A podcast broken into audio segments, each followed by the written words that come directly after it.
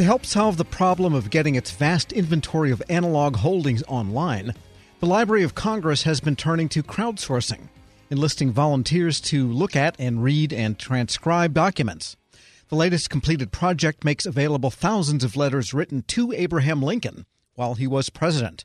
For details, Federal News Network's Jared Serbu spoke with the library's digital collection specialist, Carlyn Osborne. Carlyn, I think but before we talk at all about the collection itself, take us through just a little bit procedurally. How does this crowdsourced transcription process work? Absolutely. By the People is our volunteer engagement program where we invite the public to transcribe documents on the Library of Congress's website. Since launching in twenty eighteen, we've done eighteen public releases, which we call campaigns, where we upload materials onto, the, onto our website, which is crowd dot L O C dot gov. And those represent a wide variety of material from the library, including the Rosa Parks papers, letters to Teddy Roosevelt, Spanish legal documents from the sixteenth and seventeenth century, and letters to Lincoln, which just finished last month. Um, so technically what happens is we bring material into our website, crowd dot L O C dot gov, and then when all of that material has been transcribed, we take those transcriptions and pull them back to the library's main website. And when they're back on the library's main website, they become keyword searchable and available for um, reading by screen readers. So it makes our collections both more discoverable and accessible. And the Lincoln question that you just wrapped up that you mentioned, or I'm sorry, the Lincoln collection that you just wrapped up that you mentioned, um, tell us a little bit about that collection itself. As I understand it, a, a fair amount of President Lincoln's papers had already been imaged and transcribed, and then there was another subset that was imaged but not yet transcribed. Is that about right? Precisely. So the so the Lincoln collection that we have at the Library of Congress is around forty thousand documents or items. We kind of use those words interchangeably. And there was a previous transcription project with, with Knox College in Illinois, where they were focusing on making transcriptions for letters that Lincoln had written himself. So our program filled in the gap by focusing on around twenty-eight thousand other pages that hadn't been transcribed previously. So these twenty-eight thousand pages or assets, we call them too, uh, were transcribed by volunteers for the Library of Congress. And how our program works is we have these pages. One transcriber will go through and do the initial transcription for the page. And then we have a second transcriber go through and they review it. So they either mark that page as complete, like it looks good, it's ready to go, or they can reopen it to make more edits. And so that way we have um, two pairs of eyes at least on every single document that gets transcribed. So we were just filling in the gap for what Knox College decided to not focus on. I, I've got to say, looking at some of these images, they, they are incredibly hard to decipher to my eyes. So I'm certainly not going to criticize anyone's accuracy. But but how much did these volunteers' transcription accuracy vary from person to person? And how important is, you know, letter perfect accuracy? Yeah, that's a great question. So the goal of our program is to make these pages more discoverable and accessible for everyone. So we're not aiming for perfection. We're looking for stuff that's good enough. And our program focuses on collections at the library that aren't susceptible to really good machine reading. Like um, you might have heard, you might have uh, come across the term O C R, sure, or optical character recognition. So we pick items and documents that aren't good for that. So that could include handwritten documents. Um, some of these documents, you know, they were originally on microfilm, and so the scans aren't really great.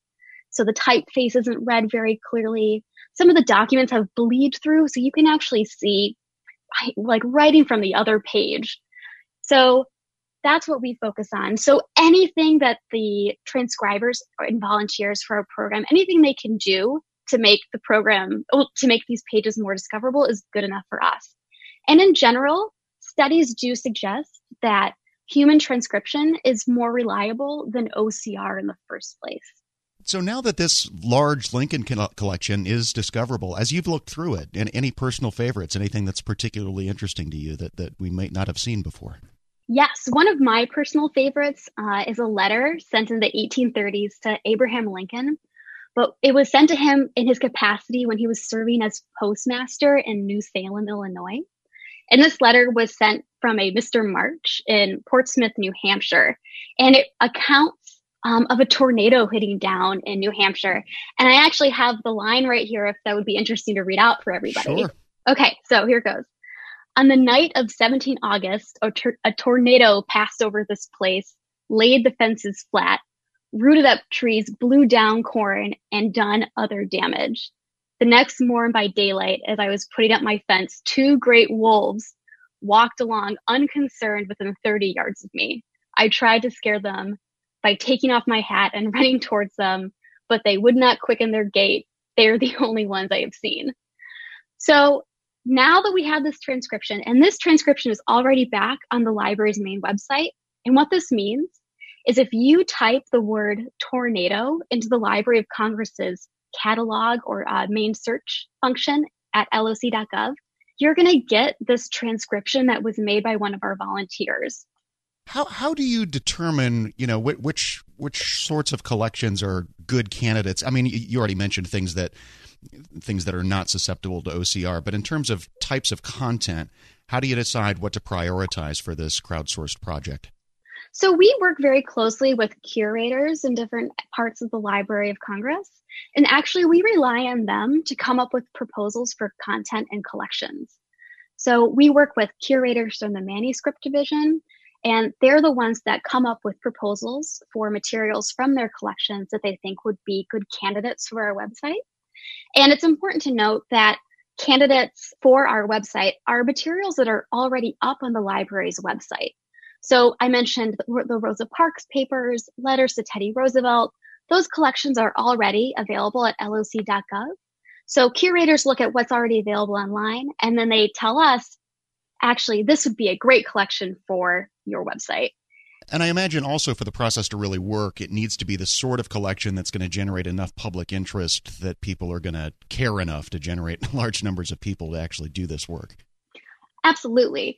And we also like to think of this as an opportunity to focus on some of the smaller collections that are also available on the website.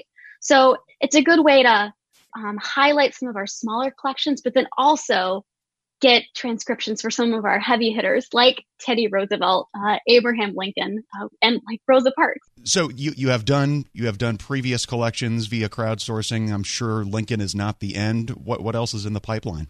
So uh, just this past week, we published forty-two thousand images of documents from uh, the records of the National American Women's Suffrage Association. And this association was formed in eighteen ninety and contributed to major suffrage victories out west at the end of the century. So this launch was timed to coincide with the, with the centennial celebrations for the nineteenth amendment.